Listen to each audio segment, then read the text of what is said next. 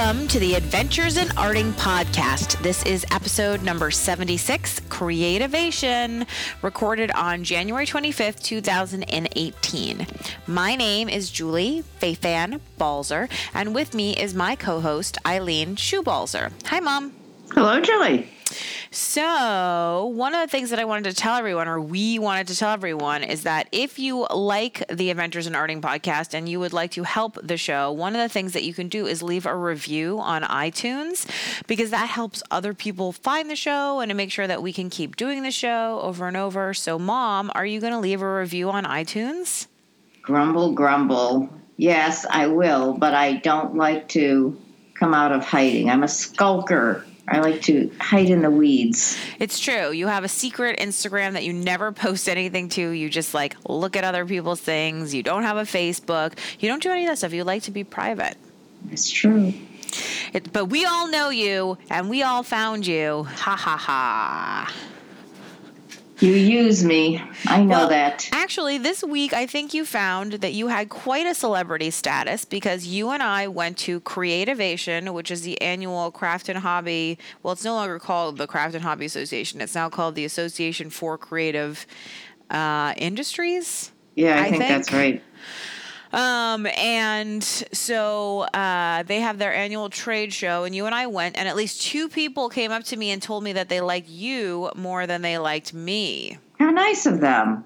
I thought that was a good comment to get. So there you go. Um, but yeah, you were very popular, didn't you think? Well, it's not the same being popular and being known or recognized. I would say What's people, the difference? Some people do know me, although I'm universally known as Julie's mom. Well, you may know, I mean, let's bring in the usual. You may know Adolf Hitler, but it doesn't mean you he's popular. Well, to be fair, he, he was popular at the time that he was in power among in a, a certain small... crowd of people. right, exactly. They call that a populist movement. Um, but yes, yeah, so okay, so you feel that you are Adolf Hitler esque? no, no. I'm simply notoriety? saying being known is not the same as being popular. Okay. Well, I'm glad that you are known, and you are known for your wisdom, your sarcasm, and your adorable cuteness. Living in your shadow, my dream come true. it's a it's a big shadow, so you know. There you are. Um, but no, so Creativation, this is how many years have we been going together? Well, you went for two years without me. Don't know how you stood how it. Dare I? And then subsequent to that, we must be at least 10 years, at least. You think so? That's pretty yeah. amazing, staggering. Um, I think that it can't possibly be 10 years because I think the first time I went to CHA was definitely something that I blogged about, and I've only been blogging for 10 years. Okay. So, or then maybe I've been blogging be. for 11 years. So it's got to be like we've been going together for like eight years or seven, something like that. But that's still a staggering The first time I went, they had temporarily moved the venue to downtown LA out of Anaheim. Yes. And nobody liked it. I mean, yeah. I liked it, but Nobody. Well, the reason that nobody liked it is I think that previously, when the venue was Anaheim, people brought their families. They went to Disneyland. Also, you know, LA is not a particularly walkable city. Um, right. Not that Anaheim was either, but it was just harder to deal with having a car or getting around, et cetera, et cetera. Um, and I remember, I think we walked back from something, and it was not a great walk in terms of feeling super safe and happy. It's the last time I'll ever walk. Well, you know what I mean. Some cities are like that, and some cities aren't. Um, but yeah, I mean, it was it was not the best. But so over over time, let's get a timeline perspective here of the show as it has evolved. Name change, organizational change. This has changed venues multiple times. It's gone from being two very well attended shows a year to one sparsely attended show every year what are some things that you have noticed that um, have changed over that period of time? I think the purpose has somewhat changed. It used to be that there, that there was a ton of product, new product. This time I thought there was very little new product. There's rehashing, formulating the presentation, but you know, just because you write the word journal or mixed media on the package doesn't make the contents any different.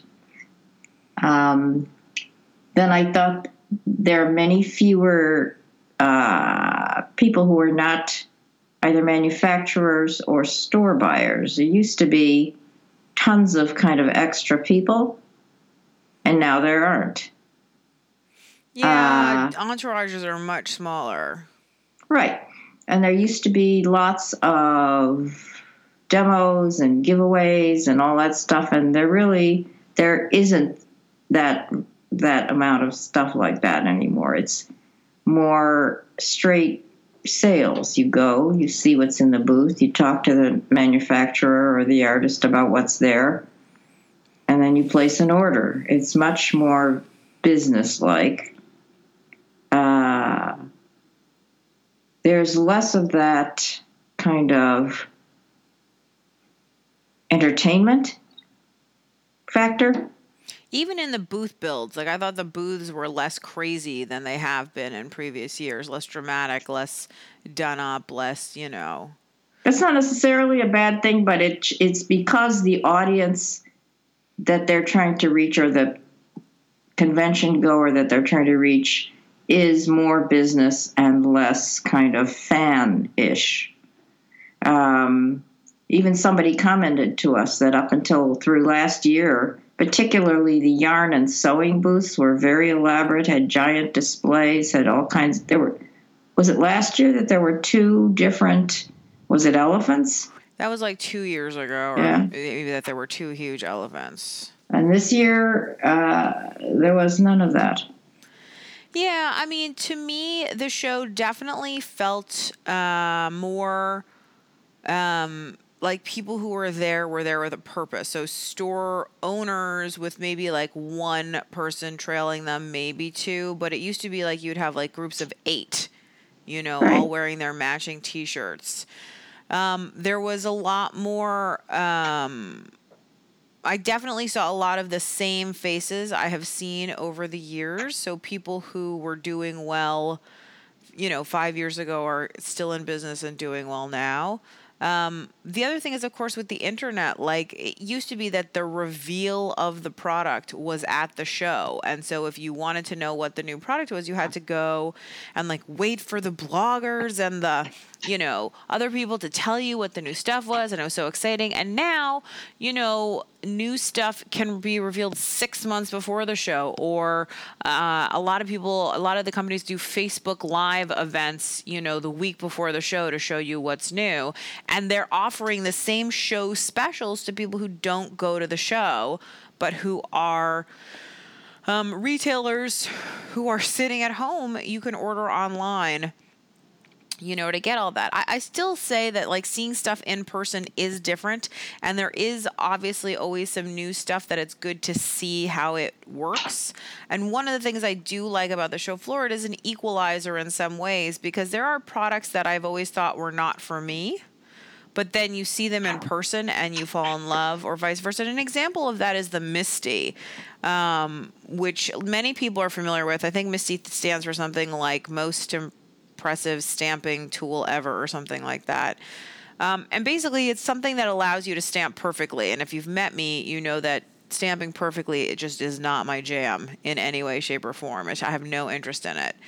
Um, but there, the show was a little slow when I was walking around and I saw the big MISTI display and I thought, you know, people go crazy for this tool. There are knockoffs everywhere um, you know, this is there's a way to like make your own MISTI. I mean, like there's all this stuff about it. And if I'm a person in the know, I ought to know. So I went up and I said, Hey, you know, I've never seen the MISTI in person before. I've only ever heard about it. Can I get a demo? And they were very, very nice and they let me, you know, do this demo, which is stamping this elephant sort of so that uh, it's a multi-part stamp so that it all works out and lays out perfectly with your sentiment too. And it was, you know, easy and fun. And then my brain started going and I started asking questions. Can you use a gel plate in your MISTI? The answer is yes, you can. Can you do fabric yardage in your MISTI? Or does it get, you know, crimped and crumpled? The answer is yes, you can. Then they showed this huge MISTI they had that's 12 by 12 that was meant for scrapbook pages, but can you do a fine art print with a large stamp in your MISTI? And the answer is yes, you can. And I thought, wow, I am so excited about the MISTI. Like, seriously, you guys, like, unbelievably, like, I am credit card out excited because I saw it in person and I started thinking about the ways that I would use it instead of looking at those sort of like cutesy cards, which are totally adorable, but just not my style that other people have made with it. And I think to me, that is one of the benefits of a trade show that you just don't get when you're on the internet because, eh, you know, the internet is we self select I want to see people who have my point of view. I want to see people who do things like I do. And so you kind of miss out on some of those things that you can walk by a booth and see. You know, um, I think there's that synchronicity too. I've seen in past years where you're across the aisle from some company you've never heard of and you get to talking and it's like, oh, there's a collaboration. Or you know, you run into a person or a designer or something, and that changes the course of how things are. I don't know. I mean, I I feel like people keep saying, "Oh, trade shows are dead." I think there is a place for trade shows, but I do think it is what you said, Mom, which is that they can't. pardon me. They can't be what they were. They have right. to become something new because there is still a place for all of that networking and seeing the product in real and the education too. I mean, and you can't deny the education. There were a lot of um, manufacturers there too who I think were things that I want to do. Like there's a, fat, a fondant company that was there, and I am full of ideas because essentially you know, working with fondant is crafting with food. And I've always been interested in it, but I've also always been intimidated by it. And so it was great to see how easy it was to do. And they had this really fun idea, which is I always think of fondant as like you're making a wedding cake or something like really serious. And they were like, no, you open this little pack of fondant, you use these like stamp molds and stuff like that, and then you've got one fabulous, you know, cupcake or a tiny little cake or even just decorate cookies or whatever. And I don't know, I got really excited about some of those possibilities there.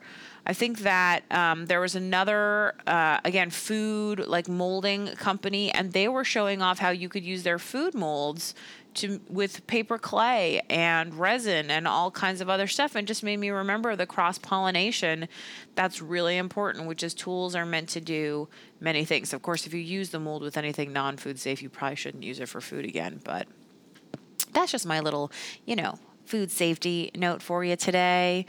Um, but I think I like those accidental discoveries, those moments when you might not have thought something was for you and I hope that you know the trade shows will keep going because I think that's important. What other products did you see that suddenly appealed to you? Um, you know, one of the things that I liked was in DecoArt's they had this pouring medium. And the reason that I liked it is because, listen, I have pouring medium from Golden. I've seen there's, you know, uh, it's not actually called pouring medium, but you know you can use tar gel. I've seen uh, Liquitex has a kind of like pouring medium. Like other companies have something like this, but they just did such explain, a smart. Explain to people okay. what it is. So basically, if you've seen those poured paintings, which is essentially where you take your acrylic paint in a cup and flip it over on the canvas and kind of swirl it around, and you get this cool marbly effect, and it's a very dramatic, like performance arty kind of thing, and a lot of people are doing it online. So DecoArt is very good about finding uh, consumer-friendly ways of I'm not going to say dumbing down, but uh, simplifying some art techniques. So pouring has always been a little bit of alchemy to get the mixture right you know? And they just have a very clear formula with this pouring medium of how to get that formula spot on and make your own poured paintings.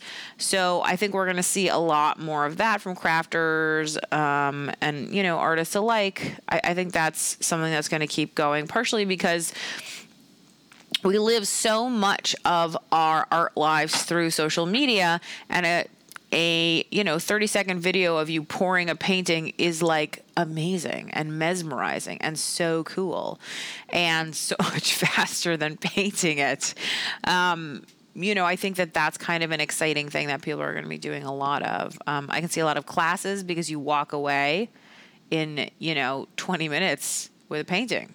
I mean, it's a wet painting, but it's a painting. Mm-hmm. Um, and I just think there's a lot of cool stuff like that. So that was neat. Um, I thought that, you know, there were. Um, there was this one booth, which is sort of a random booth to be there, but it stands out in my mind. And in fact, I went home and ordered the product online, so that should tell you the power of it.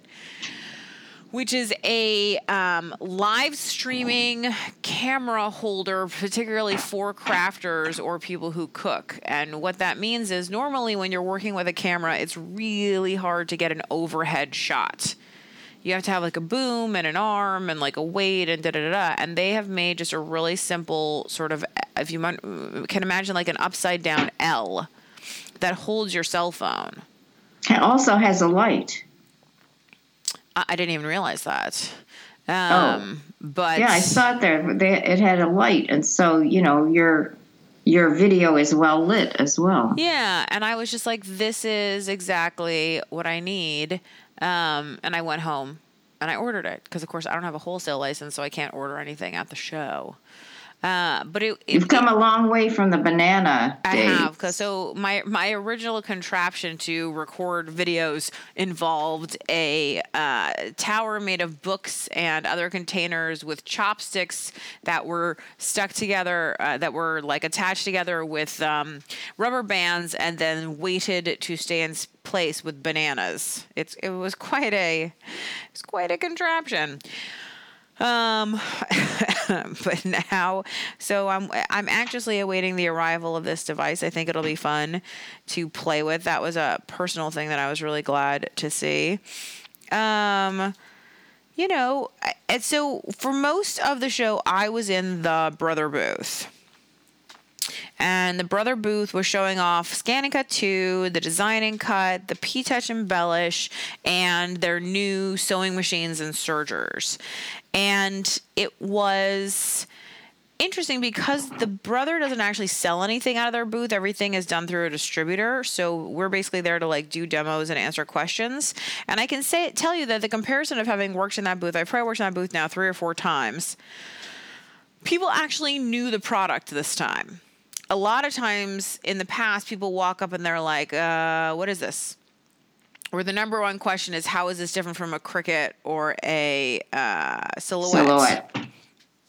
Now, neither Cricut nor Silhouette were at the show, which possibly indicates that they're either not doing well or that they just don't feel that the craft market has money that they're, you know, going to get. I don't know because they both had big booths at Quilt uh, Market, which is the quilting version of the show. Um, but anyway, so that was nice that people actually sort of knew the machine and had more sort of specific questions about it. There were some people who who literally had no idea, and that's always fun because the ScanNCut does feel like a magic trick because when you tell people what it can do, their brains kind of explode, which is fun.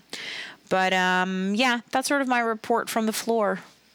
I will say that the Brother Booth also had the following advantage. They hired a popcorn uh, little little thing to come and stay. Like one of those right. like old school like popcorn carts. So it's like a glass yeah. thing on wheels so they that were makes fresh handing popcorn. Out, they were handing out bags of popcorn and you could smell it so you didn't even have to be at the booth, and you somehow were aware that your body wanted to go in this direction because there was this wonderful smell of popcorn. The negative, of course, is that I ate like three bags of popcorn every day.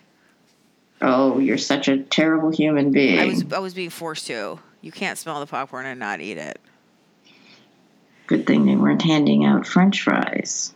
Was it though? As I often say, popcorn, because it's a vegetable, you're really eating a salad. That's what I think. Although, you know, they say that chocolate's a salad. After all, it's based, you know, on a plant that comes out of the ground, right? Beans. I can buy into that. Right? Chocolate is salad. I'm so glad that we've solved all the nutrition problems of the world. Now, uh, I will say that the booth was much better designed this year, and you did have a hand in that. I did. There were there were places to put things so you didn't have to, you know, underneath cabinets, so you didn't have to have the counters. Well, you know, one of the interesting stuff. things is that the craft market is a very particular market. Brother does a ton of trade shows, but a lot of them are electronics or housewares or other things. And the craft and hobby, you know, world is its own world that requires certain things. And it's taken a couple years for everybody to sort of figure out what that is. And I was so pleased and proud, you know, of how they worked it out this year. It was really great. And um, it's just another example. I mean, understanding like I do that they do pay me to promote the ScanNCut and stuff, but I will just say, like, completely on my own here, one of the reasons I like working for them is because I do feel like they are responsive to customers, to the industry, to things that are happening, and they really do try their best to um, you know, be responsive. And I, I just like working with a company that I feel like is good people who are trying to do their best. Also, the Art Foamies people weren't there, but they sent some for you to demo. So your demo was supposed to start at what, 2.30? Oh yeah, so this was very exciting. So yeah, so the art foamies, um, she mailed the stamps to my hotel. They had not arrived the day that I was supposed to demo. And I'm, of course, I'm not demoing in her booth because she didn't have a booth. I'm demoing in this Pin It Canada booth. Um, which is an event in Canada. By the way, for any of you interested, I met the woman who organizes it, and she seems great. I don't know anything about the event except that the organizer seems really on top of it. So if you're in Canada, look for the Pin Canada events. I think they they sound like they're going to be amazing. Um, but anyway, she uh, so I got the notice that it had been delivered to the hotel just as we were walking over the demo, and I begged you to go to the hotel, and you very kindly said you would. So you left the convention center and you walked over, and I don't know what happened after that, but it took at least 45 minutes for you to get back, right? Well, first they didn't, they kept saying it, they didn't have the package, and they didn't know the name, and then they sent me to the FedEx place, which was downstairs, which says it's open 24 hours, but it was locked and no one was in it I'm going back and forth. Then they needed to get your permission to release the package to me. But the way they did it was I gave them your phone number and they called you. You could have been anybody. You could have been the package stealer, you know. And they said, Is it okay to release it to your mother? And you said, Yes. But I mean, that's crazy. I that's believe they security. called me and I just said, Is this about releasing? The package to my mother, which then made me realize you could have given them anybody's number, and you know what I mean. And I could have been anybody. They never saw any ID or anything. So it was the pretense of security, Without but actually it was like security. it was like it was like a, a, a play. Yeah. You know. Yeah, yeah, yeah. We all had to feel that we had somehow done something. Done our security. Fact, we were all pretending. Well, good right. job. Good job. So I came back. You came back, you threw the stamps to me. It was actually the first time those stamps got designed last week. so it was the first time I had seen the stamps in real life. So that was actually super exciting too. So I got to play with them in front of some people. Um, and we had a good time and they were impressed and I was impressed and it was it it's always nice when the product is sort of what you expected. Size wise, I'm always a little bit surprised whenever I open those art foamies because in my brain and on my screen when I'm designing and stuff, sometimes it's different than when you actually get them in person. Do you have any thoughts about how you might tweak this convention? You mean if I were in charge of the world, how I would If you were in charge of the world, which obviously it's a mistake that you're not. Clearly, clearly.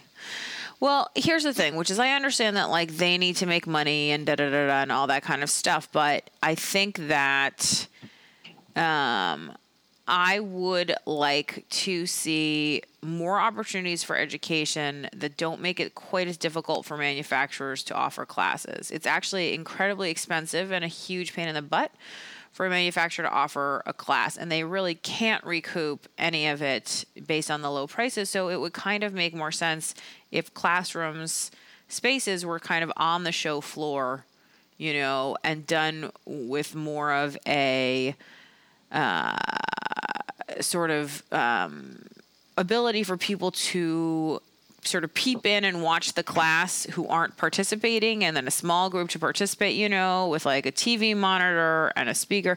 Because i think a lot of these things are you know you end up doing this demo 400 times and it would be great to have a centralized way to like do the demo and do the class for a small group of people get a flavor for the project that you could sit in the back if you didn't want to participate and sort of watch you know what was happening.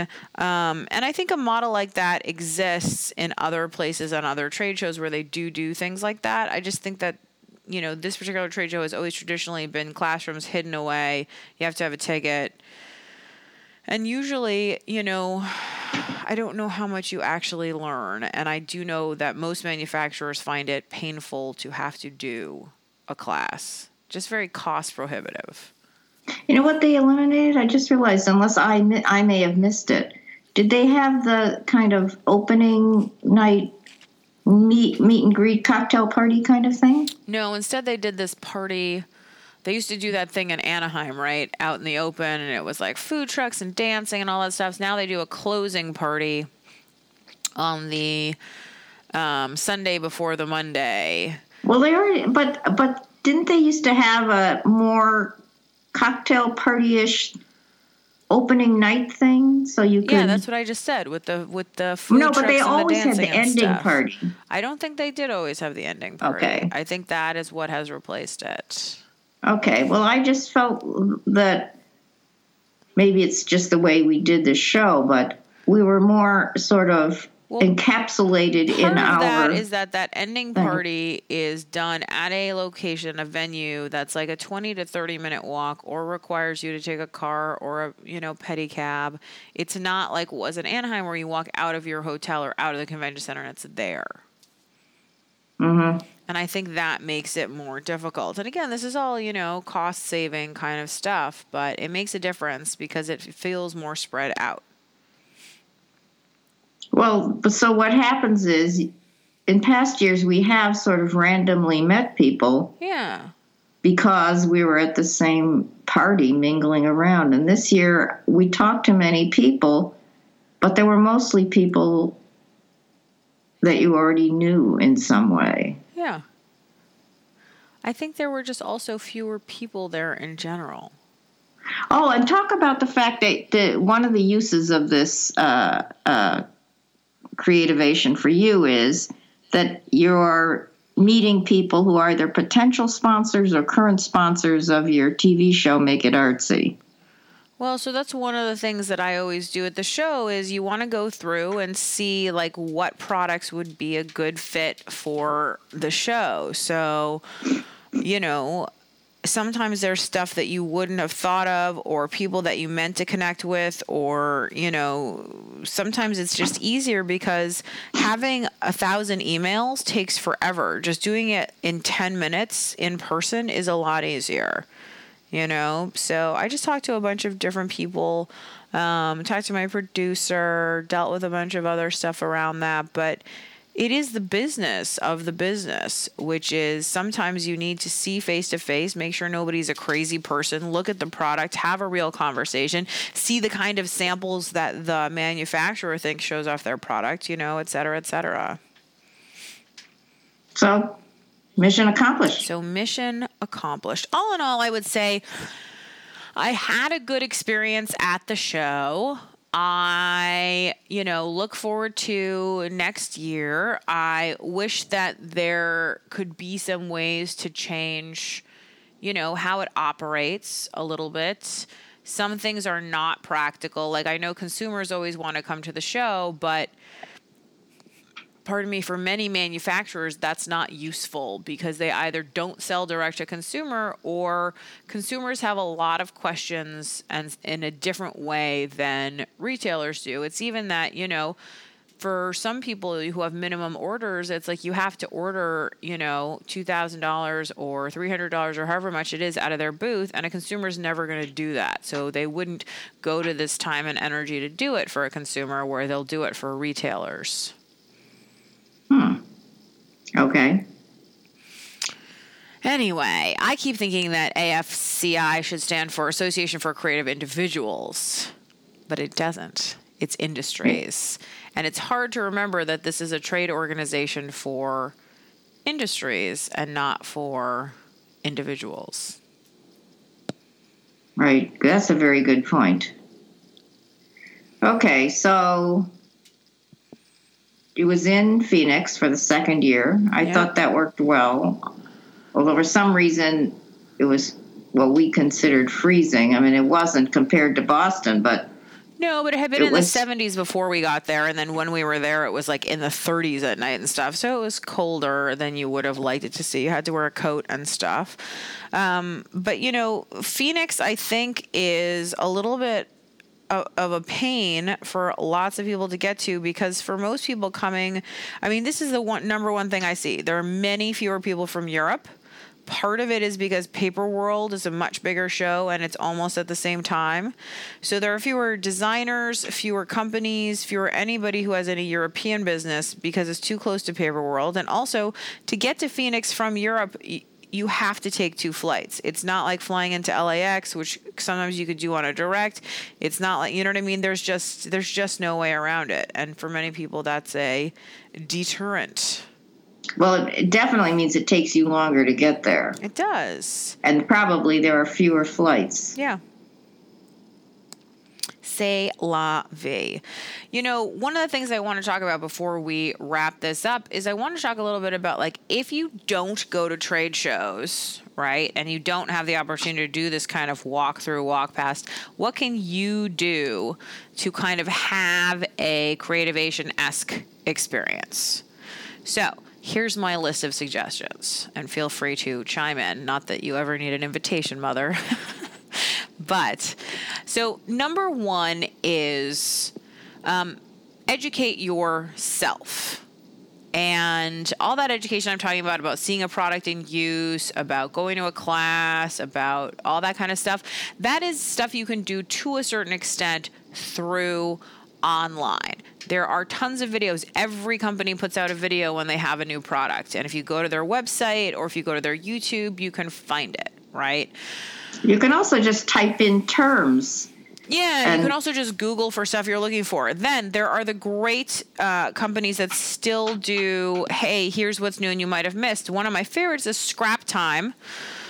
Um, which is Christine Urias and her husband Mark. They go around and they hit up virtually every booth at the show and interview and show you what's new. And there's a ton of videos there, so you might find something that's interesting to you that you hadn't thought of, that hadn't been interesting. And she also does a nice roundup where she'll do like the top 10 things, you know, in my opinion, or here are some trends and stuff like that. Um, pardon me. Is she the one who's also now doing the candy? Yes, she's the one who gave us the candy. She's making absolutely fabulous and delicious, unusual candies. Artisanal candy, yes, as a side I- biz. Um, the other thing that you can do is I will tell you that you can often uh, approach people for a collaboration or because you're interested in their product or anything like that. It's just as easy to do it by email. And so, in fact, sometimes it's less intimidating than it is the other way. But a couple words of wisdom, which is one, you know, people get a lot of email the same way that people get approached at the show all the time. So I always tell people, like, when you're approaching someone at the show, you need to clearly introduce yourself, explain exactly what you want, you know, and then give somebody credentials that they can review or look over or hand on to. So an email approach is going to be the same thing. You need to say who you are, explain exactly what you want, right? And then give them something, a link, a list, a something that they can hang on to to see. So if you are hosting an event and you are hoping that someone is going to send, you know, whatever, 24 tubes of paint, then you need to be 100% upfront about exactly, you know, what you want, how to contact you, why it benefits them, and then some bona fides so that they know you're not, you know, selling it on the black market or whatever if you want, you know, to get a job with a company. I mean, all of these things I do think are possible from home, and that's a lot of what goes on at trade shows. You just have to be clear about it. So, one is education, two is kind of a version of networking. Um, pardon me. And then the third benefit, I think, of a trade show is having the opportunity to put yourself out there right? Because essentially, what I do every time I do a demo is I'm not just showing off that product, but I'm also showing off what I can do with it. And myself as a spokesperson, and myself as a, you know, uh, talking head. And every time I go to the booth and somebody interviews me for their, you know, internet show or their YouTube channel or whatever, that's another opportunity. So, how can you capitalize on those things? You know, I listened to this podcast called, um, uh oh, now I'm forgetting what it's called. Uh, Creative Pep Talk with Andy J. Pizza. And he, the one of his most recent podcasts, he's actually stealing something from, um, oh gosh, now I'm going to forget the name of the guy he stole it from. Anyway, I'll have to remember that later. But uh, which is the idea that the the internet is not a lottery ticket; it's a paycheck. And the difference is if you think it's a lottery ticket, then you're just sort of randomly doing stuff and occasionally participating with, you know, hope. If it's a paycheck, then you're working every day, right? Because mm-hmm. eventually you're going to get something from it. And so I think that is true in terms of like promoting yourself as whatever it is you want to do, which is if you want uh, companies to put you on their design team, then you need to be using their product and talking about it and promoting it on your feed so that when they look, they can see, wow, this person uses DecoArt's product every single, you know, post or three posts a week and names lists the product. Like that's a great ambassador for us, you know. Um, so I think it's and that's the same thing as being on the the show floor and marketing yourself as hey i made this and i would be a good rep for your company in whatever way it is. I just think you have to think of think of the internet as your virtual trade show that works you know 12 months a year. What can you do? What can you show off? What can you be? Well if you if if this is the purpose then you have to think of the internet also as a job interview. Yeah and hit all those marks to make yourself useful to the manufacturer or the business that you and part of this is you were working with someone who's an artist uh, at the show and she's also a friend and you were asking her to define her brand. And i thought it was a really interesting conversation because she didn't really know what her brand was. And if you don't know what your brand is, how can you sell yourself to a to a business? Yeah, and it's even if you don't want to work for a manufacturer. Let's say you just want to have Etsy sales and you want to have, you know, make sure that you have at least 100 sales a year or 100 sales a week or whatever it is, you know. Again, like you have to think about uh this is a business and how are you marketing and placing yourself to do that? Now it doesn't mean i think that you should be sell sell sell all the time because i think people find that tiring. But i think you should think about like what makes me decide that i want to pay $350 for a print uh, from an artist as opposed to you know $25 down at target like, what is it that's going to make me open my wallet that big? And the answer is always going to be because of the story, because I like the person, because I feel like they're generous and I want to support them in their career, right? I, I believe wholeheartedly that we all are interested in supporting people that we like, you know, and in helping them along. And so it, you have to find those ways that people are going to want to buy your work, not just because it's beautiful, not just because it's interesting, not because just because it's special, but because you come with that. And every time they look at it, they think of you. So, and also because you have to, in the whole kind of gigantic universe of people who can be found on the internet or whatever, you have to carve out the niche and the focus of who you are so that people who are looking specifically for that can find you. Yeah, you otherwise, know, it's too hard to find it's you. too otherwise. hard, and also Dr. Seuss had it right. No one is youer than you, and I, you know. Is so when I worked in the theater, actors used to show up and they'll be like, "Oh yeah, I can play 18 to 55 and I can play like uh, this kind of person or that kind of person and this kind of per-. and it's like, you know, as impressive as versatility is, uh, generally that's an untrue statement and most people should should like play the one part they're really good at over and over again with subtlety and small changes, you know? Um, and not try to play like every character on earth. You know, it's like when you read a script, you can see what a Judi Dench role is, and she's fantastic in everything she does, but generally speaking, she's in a Judi Dench role. You know, um, pardon me, I even think Meryl Streep is often in a Meryl Streep role. You know, there are we hate on some level to be limited in that way but maybe instead of thinking of it as a limit to think of it as like that you are the best you are the meryl streep of that area of whatever it is that you are making um, and so i think it's like you know uh, sometimes I want to be like, oh, I can do this kind of art and I can do that kind of art and I can do this kind of art. But you know what? I do one kind of art very, very well. And and I like that and I'm okay with it. And I think that's why my work has a voice because I'm not afraid to just be the Julius Julie that I can be. You know, when you were in the theater, one of the things you often said was that if you hadn't been a director, you could have become a casting director because you actually have that it just happens to be an area where you're particularly strong. And I think that involves seeing the person fairly objectively and then fitting them into the right role. And what I think it goes back to our original start of this little conversation about knowing your brand. And as an artist, if you don't know what your brand is, then you will not be able to put yourself in a position to succeed because you won't be able to find your audience.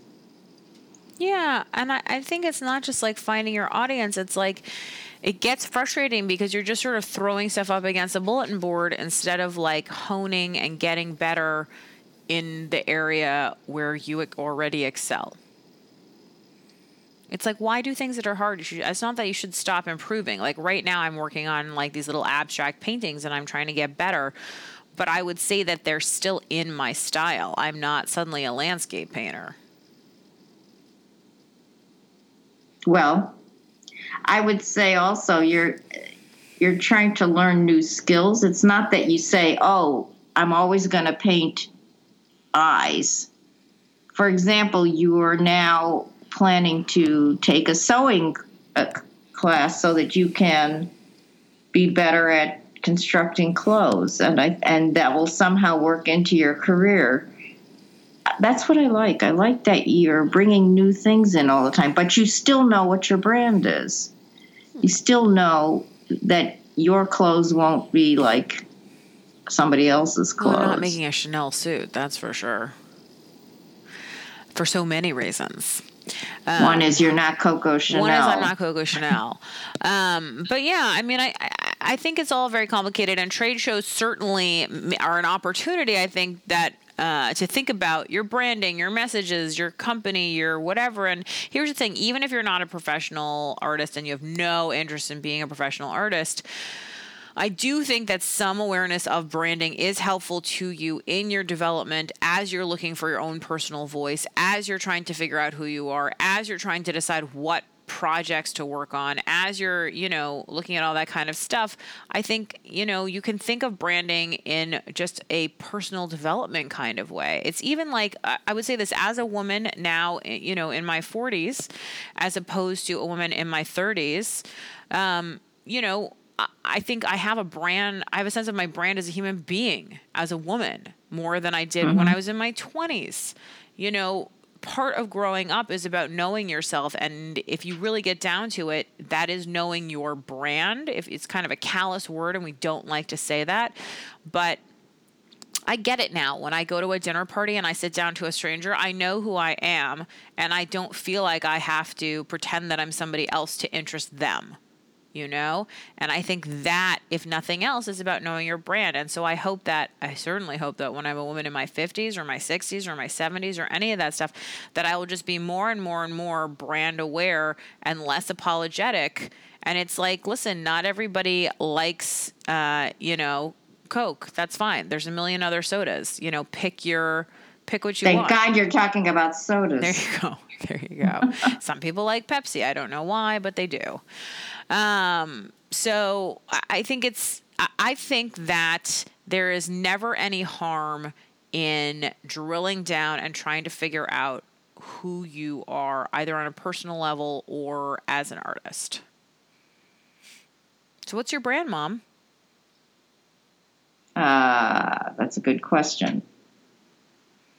Nurturer, facilitator, sarcasterator. I'll accept it. yeah, I mean, the thing that's hard about brand is that sometimes perception is reality. So you may think that you're cute and cuddly, but people perceive you as cold or childish or something. And those are words you don't want to have associated with you. And then you have two choices, which is either you have to embrace what is your brand and who you are, and the people around you love you for it, not despite it, but for it, or you have to change yourself, you know, and that's those that's the same way it works with your business brand too however we perceive McDonald's is not the reality. Listen, the reality of McDonald's is that they do have done through history an outstanding job in terms of employment. So many people who work in there, I think it's 80% of the people who work in their executive offices started behind the counter. That's amazing. I know people who started at McDonald's behind the counter, and McDonald's paid for them to get a college degree and a graduate degree. But you know what we joke about all the time? Go get a job at McDonald's or you'll be stuck working at McDonald's. They were the ones who piloted programs hiring older adults adults, hiring hiring um, you know mentally um, handicapped people, hiring all sorts of people at times when people wanted those people shuttered away in the 80s, and yet we have such negative connotations. If you actually look at the caloric loads and all that kind of stuff at McDonald's, it's not any worse than Chipotle. It's not any worse than so many of these other places that we perceive as healthy, and yet we've decided that McDonald's is pathologically unhealthy for you. So they have a major branding problem because brand is perception. Perception is reality. So the truth of any of it is doesn't really matter, and that's what they're struggling against. So it happens to all of us, you know. Let's go eat dinner at McDonald's.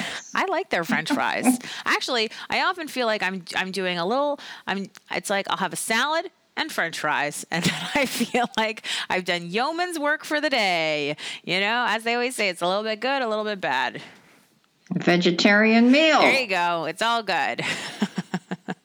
anyway, on that note, I hope that you will think about your branding and all that kind of good stuff and who you are and other people's branding. Um, but you can find me at balzerdesigns.typepad.com and do leave us your comments or questions at balzerdesigns.com backslash arting. We'd love to hear from you. And if you tweet about the show, please use the hashtag pound arting podcast. Thanks so much for listening. You can always subscribe to us through iTunes or wherever you get your podcast. And we'll see you the next time on the Adventures in Arting podcast.